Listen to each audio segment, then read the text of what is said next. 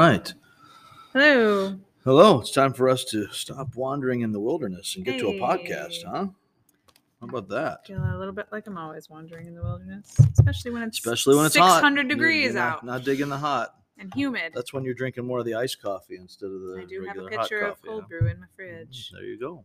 Yes, sir. I'm drinking the regular traditional hot coffee, Aztec blend from Speedway, with a touch of Colombian in there to take Aztec's just a little bit better in there, but it's the only fair trade certified oh, is it? one that they carry. So the others may be, but I'm always looking for fair trade certified coffee and chocolate if I have the opportunity. Words. So Hershey's is not. um, they have they actually have a couple of things within Hershey's that are, but as a company, very few companies as a whole are. Uh, Green Mountain Coffee and is all, uh, even the ones that don't carry the certification uh, label on there are all um, fair trade, and they they deal with all of their stuff through small farms and so on. Cool. Yeah, it's uh, you know I'm I'm kind of a you know anti-slavery kind of guy. If I can if I can avoid you know human trafficking, I'm I'm in It's favor of that. That seems thing. like a, a good call. We're going to be pro-life, let's be pro-life all the way, and we are as Christ followers pro-life without any question. So I could go into a whole big thing about both pro life and sex trafficking, so I won't do that. I have very often, but today is not the podcast for that. right. Instead, that are, is the, something to rant about. we are commemorating the covenant instead. So as we Yes, are sir. working through this, So you know, told me on I don't know one one day last week that we weren't going to have like typical moving forward in the progression in numbers kind Yeah. of sermon. Um, and we didn't. no, that's true. But it was you did not supposed to- lie. it was supposed to be a shorter uh, sermon. So you did lie. and uh, yeah, I actually took 15 minutes off of my timer, and still somehow got to an hour. well, that, to be fair, we had a lot going on too in the day. We had. Oh no, we still got out uh, at an earlier than normal time for the service, but the sermon was not Ah, uh, shorter than normal. So because we had a, one of our missionaries come Yeah. and speak and all that. yeah, jazz. we you know installed and dedicated our deacons. We- We, we- you had know, celebrated the remembrance. A lot going on. It was a busy day, It was. It was a busy day. so don't don't be too hard on yourself. Well, I just as I saw the uh, the file that Dennis uploaded for so that you can get it to Yeah. Anchor to get uploaded for the podcast, which will probably be after people see this. But True. you know, anyhow, uh, I saw that it was an hour on there, and I'm like, man, I hope he included the the commemoration on I there. don't think he did. I don't think he did. I think it was just I straight was up an hour. just a So, sermon. Well, uh, which is an hour is normal for us right. but it wasn't the plan for this Sunday. However, it is important for us to make the connections because that's what you know we're trying to do in this podcast. But ultimately, that's what what every uh, preacher of God's word needs to be working at is trying to connect the reality of God to the realities of life. And so, as we're um, looking at how does how does Numbers nine relate to today, but how even does something like the the communion that we celebrate, the remembrance celebration, the Lord's Supper, how does that actually impact us? How does that fit in? And I think one of the things that churches that I've been a part of uh, or have visited over the many decades of my of my life, The so- eons. yeah. Um, now I'm thinking of uh, Rudolph's Shiny New Year, but anyhow, as we're um, That was a mistake. Yeah. Anyhow, as, as we're um, kind of looking at this, we want to do more than just go through a religious ritual. We don't. Same thing with baptism. In fact, and, and you and I have talked, uh, you know, away from the podcast about the fact that uh, you know I'm kind of revisiting and, and reevaluating everything that we do as far as. Uh, and- we want to make that a regular practice, but as far as everything that we do with baptism, with our child dedication, with uh, with remembrance celebration, eh, we want to make sure every time we do these things that everybody who has a heart for it, who has the has ears to hear, as Jesus would say, understands exactly why they're doing it, Mm. what it means, what it doesn't mean, Mhm. and so this was an opportunity to um, to kind of revisit what the Lord tells us in Numbers for the children of Israel. And we only briefly we touched on it, referred to it, and then we looked at Exodus, and then uh, came back to Luke to look at at the gospel account there. Uh, it's a little fuller than what we see in, in Matthew, Mark, John. Um, as we kind of try to make those connections, we want to be able to um, to recognize that, that God ordains these things. These are not man-made ceremonies that that we're celebrating. And depending on your church background, and, and you've got some uh, history with the Catholic Church and uh, and those who come from uh, whether it's Lutheran or Presbyterian, there are a lot of places, and, and we will almost always say that that these are not man-made things Mhm. you know and we'll but we'll add in man-made things. So many churches uh, want to say well we're just we're trying to get to just what the new testament does. And so you know we'll follow a regulative principle. Eh, and i think that would be pretty tough to do to to have that that truly primitive church and, and some even call themselves a primitive baptist or primitive whatever um, pretty tough because we we have some very specific things that we're told and we have Right. some other things that we're not one thing that we know for sure is that jesus himself ordained at least two specific sacred ceremonies to to refocus our faith to recalibrate uh, our faith and to um, to have specific meanings both for those who are watching and for those who are participating uh, one of those is communion, the Eucharist, Lord's Supper, or what we call the Remembrance Celebration, uh, which specifically ties to Passover. Baptism is the other, uh, and, and there are some other churches who recognize um, further ordinances that, uh, like the love feast, you know, um, the Grace Brethren, uh, our brothers and sisters there, our brethren. Yeah, I see what I did there. Yeah, the Grace Brethren Church. I had enough. I I think I think actually uh, the majority of brethren churches would do that same thing. They would uh, look at foot washing as that, and a Mm. love feast as that. Uh, so we know that there are at least two. We may dispute the others, but for sure, if you are um, of a Christian church, you recognize, with very few exceptions, that baptism and communion are uh, are sacred ceremonies put in place by the Lord for us to do throughout the generations. And there's an echo of what we see in the Old Testament because everything that was written in the past was written for our instruction. Right. So we can see that what God did in Israel was something that was pointing forward to Christ. And now what, what we're doing is pointing back to Christ and forward to the, the consummation of all things.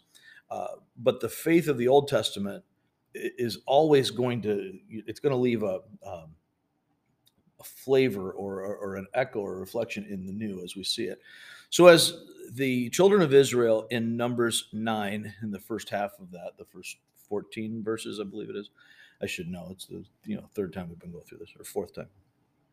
Uh, they're about to embark uh, from Sinai into the promised land, Mhm. and that, that's where they're headed. That's this is all getting to this big climax uh, that that it's going to jump on us here, and then we're going to have some things that spin around. But uh, but this is all about to happen. You know, the the score is building, and and they've set up this tension, and and now God is saying, take this Passover, celebrate the Passover just as I commanded last year when you were coming out of Egypt, and now as you're about to get into where I told you I was going to take you, do this. Remember what I did in bringing you out of Egypt, so that you know the covenant God that I am. Mhm. I- I'm, I'm filling in the, the gaps here of, of what is uh, implicit, what is inferable as we look at it. Um, the purpose for looking back is so that we can carry that forward. That was Right. the purpose for them. They were going to need, and we're going to see this coming up, they're going to need to know that God can deliver them, that God will deliver them. And for them to know that, they need to know that God has delivered them and they need to see how and remember how and pass that on to the next generation. So that was specifically how God instructed them to carry out the Passover. Fast forward to the New Testament, and we looked uh, specifically at, at uh, Luke chapter 22. In Luke 22, Jesus is celebrating this, this final um, supper that he will have before uh, he goes to the cross. So he's uh, in this upper room with his friends. It's the eve of Passover, and they're celebrating this um, this commemorative meal looking back to Egypt when, Mhm. when God delivered his people, God brought them out of this bondage. And as he brought them out of this bondage, there were there was a cost, right? And they were instructed specifically to bring in this uh, this blemish-free lamb, this perfect lamb. And on the tenth day, they would bring it into their home, and they would raise this lamb. And then on the fourteenth day, they would sacrifice this lamb, and they would take the blood of that lamb and paint it over the door uh, of their home. In so doing, in this act of faithful obedience, then God would death that is coming from God through the the death angel or, or uh, you know however that uh, gets explained. I think I've heard various explanations of it. What we see is God is doing it. Mhm. So as as God is doing it, He has death pass them over when they are covered by the blood of the Lamb. How many hymns has that Right, shown up in? right. Because that's the principle that Jesus then identifies with Himself, and He passes the the matzah around to His friends. This bread that represents the affliction of the people, and you know if you've ever seen matzah, first and foremost, it's unleavened bread. That's a very specific instruction that God repeats over and over again in Exodus 12. You know, there's you have the Passover meal, but you also have the extended uh, celebration of the Feast of Unleavened Bread, where there's to be no yeast, no yeast in the house, no yeast in the bread. You, you stay away from it. That's not a problem the rest of the year, but now it's a huge problem. You Right. may not have it because this is representing something. And in that Passover picture, in, the, in this uh, ceremonial um, symbolism, yeast represents sin. So this bread without sin, without yeast, is is part of the ceremony. Mhm. Jesus is the bread of life without sin. So now, as he's passing this this matzah, which is pierced and and it's broken as they as they pass it around, he says, "This is now my body, broken for you. This is the the sacrifice that he is about to make as he takes the affliction of the people on himself." He is specifically identifying with this unleavened bread Mm. because to be the sacrifice that we need, he cannot have sin of his own to die for. So Jesus came, lived and died as a man, physically lived and died, faced every temptation as you and I all as we all do. We all have have our flesh nature, our sinful nature. Jesus didn't have a sinful nature, but he still had a flesh nature. So that, that's what sometimes when we translate it the same. Um, the, the reason the NIV brings out the sinful nature in their translation Right. is to point out that it's it's a figurative picture of the flesh, Sure. not the literal picture of the flesh. anyway, that's translation discussions aside. The the picture that Christ is giving of himself is here am I, the bread of life, and as the bread of life without yeast, with uh, unleavened bread. And he tells them to eat it, to, to take this into themselves. Take my body that's broken for you, this sacrifice, into yourselves. And just like with everything else that we eat, it's digested, it's broken down, goes through every cell of your body. the bread of Christ, this unleavened bread, his sacrifice for us is to be in every part of our lives. It's it's all through us. Then he takes the cup, and specifically, we're told here in Luke 22 that he takes the cup after dinner, and the cup after dinner is the cup that represents the blood of the Passover lamb Mhm. that was painted over the doorpost, by which death would pass them over.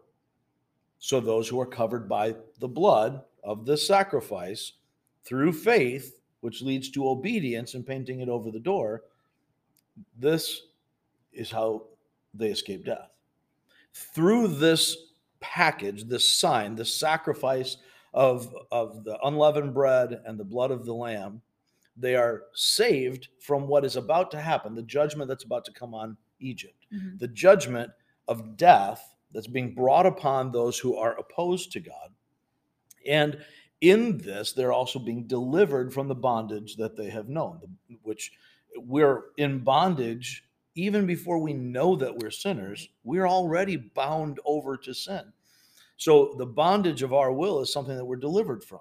Now, in Christ, those who have received Christ by faith and have been covered by the blood, if you will, we are for the first time ever able to please God.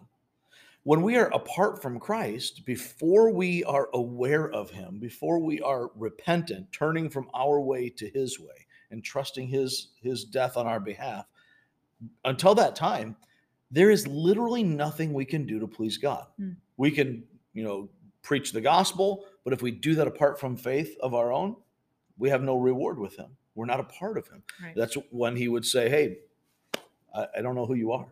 Yeah, you've done all these things and you've claimed my name, but depart from me. I've never known you." Well, He says that not because you know we're not going to get there and be surprised Right. by eh, eh, let me let me make sure I'm clear about that. The picture that we see in the scriptures is that these people are surprised. But these are religious people who have not put their faith in Christ. They've done all the things. They thought that they've somehow earned their way to heaven by doing the things. But the things are not going to get you into this relationship. Those who are in this relationship, who will never hear that from him, instead, they're going to hear, Well done, good and faithful servant, are those whose name is written in the Lamb's book of life, and uh, as we see in Revelation. And when we are all judged by our deeds, those whose name is written in the Lamb's book of life, Christ, when the when the judge looks upon them, what he sees is the blood of the Lamb. What he Mhm. sees that sacrifice. They are covered by that. They escape the punishment. They escape the the bondage, and uh, they are welcomed into the kingdom of God. Here in this Passover celebration, we're seeing the symbolism in the Old Testament of what we will experience in reality in Christ. And now, as we celebrate the remembrance celebration, we're looking back to what Christ did, Right. which then also looks back to the Passover as, as a picture of that. And we're able to lean on Him. Go. Right. It's, I think I touched on this last week, and maybe I jumped the gun because I should have saved it for this week. But it's so amazing to me how this all connects back to that, to this, to this section of numbers. And It's almost like there was one author for this Hey. whole book, and it's one big story. and I realize that when we take communion or whatever you want to call it, the remembrance celebration, we're doing it in response to this new covenant. Right. But when you really think about it, and we go back to, you know, you just connected all the dots in five minutes. Um, I don't usually do anything in five Well, minutes. That's kind of congratulations um it, it go, yeah, we're looking back and looking forward at the same time and that's i like i said i haven't had enough coffee for that because of course i've of course i've understood what communion is and what it's representing and what it mean. But when you truly think about it going back to the old testament and why they did that connect that to jesus why he said what he said why i'm doing it and looking toward my future Yeah. when i you know pass over and go there i it's just mind boggling to me. And it's something i know you say this every every month it's it's something that i don't think is taken seriously enough Mhm. especially because you see so many churches you know and not that there's anything wrong with this because it's an individual thing but people doing it kind of like just i don't want to say out of habit but like there are some churches that do it every week or every you know Well, there's everything wrong with just doing it out of habit. Right. However, doing it every week or doing it once a year is is I don't I don't know if arbitrary is the word I want to use, but it's the best one that I'm I'm coming up with. Uh, We do it once a month. That is not some divine Sure. instruction. Uh, that's we we consider that wise and prudent because we're to do this in remembrance of him as often as we do it. Some would say, as often as you get together, you're to do Hmm. this. Well, how literally do you want to take that? Right. Does that just mean when you get together for this purpose? Does it mean when you get together every Sunday? Does it mean when you get together every time you meet one another? At some point in there, we find a line that says, okay, that doesn't really make sense. So we, we come to a place where, where God gives us a brain. And so we use that brain to determine what is wise because it, there isn't a specific command sure as far as here is here is your prescribed dosage for Right. this you know do this every week for 15 minutes and and you know this is what you're to say this is Call how you're to go about it. Right. um, but what we are clearly seeing is it was a priority for the early church. Mhm. it was something that they did a lot and they did it a lot for the express reason of celebrating what jesus did for them. And that that that's the whole reason we have life. His death brought us life and so we celebrate in that way. Now if you're from uh, a, a roman church background where you are uh, seeing this as a sacrament. And there are other churches that that's you know the the oldest or the the big one that we think of here.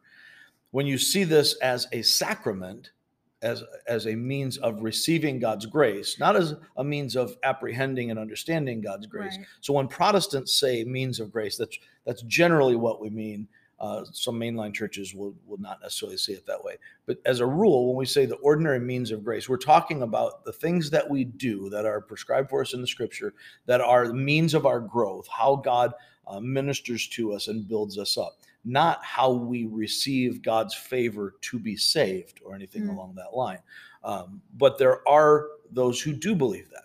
I think that's a, a false understanding of the scripture. And, and uh, I think that's pretty clear if we take the time to look at it. I think that that seems to pretty obviously be a doctrine that developed over time as the church de- developed through history, but does not appear to be the picture uh, the understanding that they have in the New Testament. In fact, I would say it seems to go contrary to everything that, that Paul writes for sure, seems to run contrary to what Jesus says. So, as we're um, looking at this, we chose to do it uh, once a month, and that's fairly common among uh, particularly Baptistic evangelical churches. Uh, I can't really say beyond uh, some of those circles. I have a friend who's a pastor in Kalamazoo, and they've gone to doing it every week. Um, he's very reformed in, in his theology, and uh, it's Kalamazoo. I said Grand Rapids, but I think, but uh, I mean Kalamazoo. And, and uh, John and his church went to doing it every week. So they do it at the end of the service. He takes a few minutes to explain it, and everybody does it. I'm not saying that's wrong. I'm saying I, I see some dangers with that. Now I see some dangers with doing it, you know, less often as mm-hmm. well. But when we do it every week, it's easy for us to fall into the same trap that the church historically fell into of seeing this as a sacrament through right. which you receive God's grace and without which you do not. Right. That is a, I think, a bad understanding. On top of that, it's also, um, as you mentioned, it's easy for it to just become something we do uh, from rote. We, you know, it's it's like, we, we do it because we do it. We forget of, why we do right. it. Right. And I think of I'm not trying to dog on the Catholic Church, but I think of the Catholic Church as the first thing that comes to mind because it seems the, like the oldest and most developed. Whenever you go to a Catholic service, with exceptions, I'm sure, but most most times you can kind of expect that that there'll be communion, whether they pass it around or I've been to plenty of services where it's just the priests up there doing right. taking communion, and because the mass is a mandatory thing that you have to right. take take right. part of because the ritual is part that's the sacrament it's right. part of what you are doing to receive god's blessing right uh, uh, the protestant view of that is different uh, obviously i believe the protestant view of that is correct um, and, and, when i say protestant there's a lot of variety in protestant churches some are much closer to the catholic understanding the sacramentalist understanding and some are much farther from that uh, and, and historically in the church, we've seen it done a lot of different ways. Augustine in the fourth century talked about this, or the fifth century talked about this. Uh, my timeline on August, uh, Augustine, Augustine. For those of you who are offended by me saying Augustine, sorry. If old, that's the only thing you've habits. offended people with today, then then they haven't been listening long. but but uh, anyway, as, as Augustine, uh, R.C. Sproul would be very upset with me if he were alive to if he were. He's more alive than I am, but if he were here today, so anyhow, we, we see there was great, great, great debate over when, how often to, to go about this. Um, in these ordinances, we, we see that regularly. We're not going to spend time talking about baptism today, but especially in baptism, there's such variety because the New Testament is somewhat if I dare use the word, vague mm. about how to practice it and, and where it is. What we know for sure about baptism is it's an identification with Christ, always in every situation. Now, what weight you put on that identification may vary in your understanding, but it always is a picture of this identification with faith in Christ, with, with the body, the church, and apart from that then we don't have that that sacred entrance ceremony as as you might call it. So some do that with uh, children and infants uh, as part of what they would consider a, a covenant sign similar to circumcision.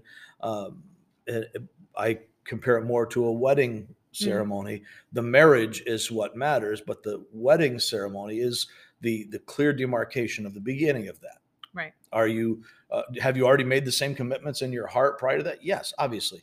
If you know, if I'm 10 minutes before my wedding and my wife dies, my my heart, my vow has already been made inside, but I haven't made it to the and the outside.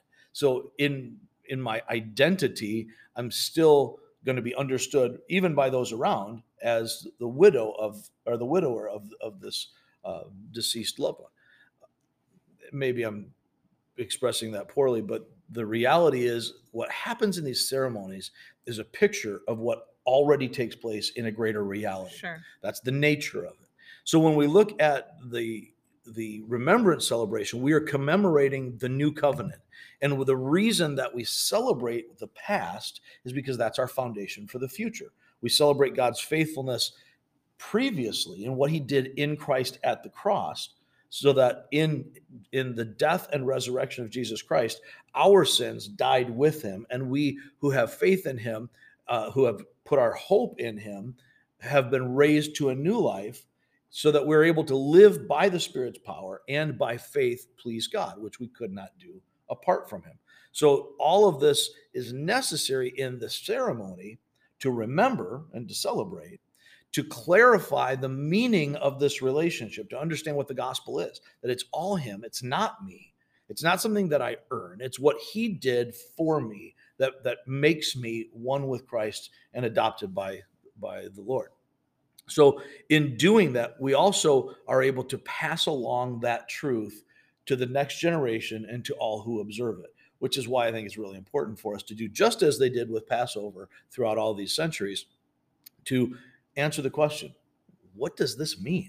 Hmm Wh- what, what is this weird ceremony that you're doing? Why are we why is you know specifically with the passover seder why is this night different from all other nights? Right. why do we do it this way what is it telling us? And then that's the opportunity to say come my son my daughter listen here's what the lord has done for us.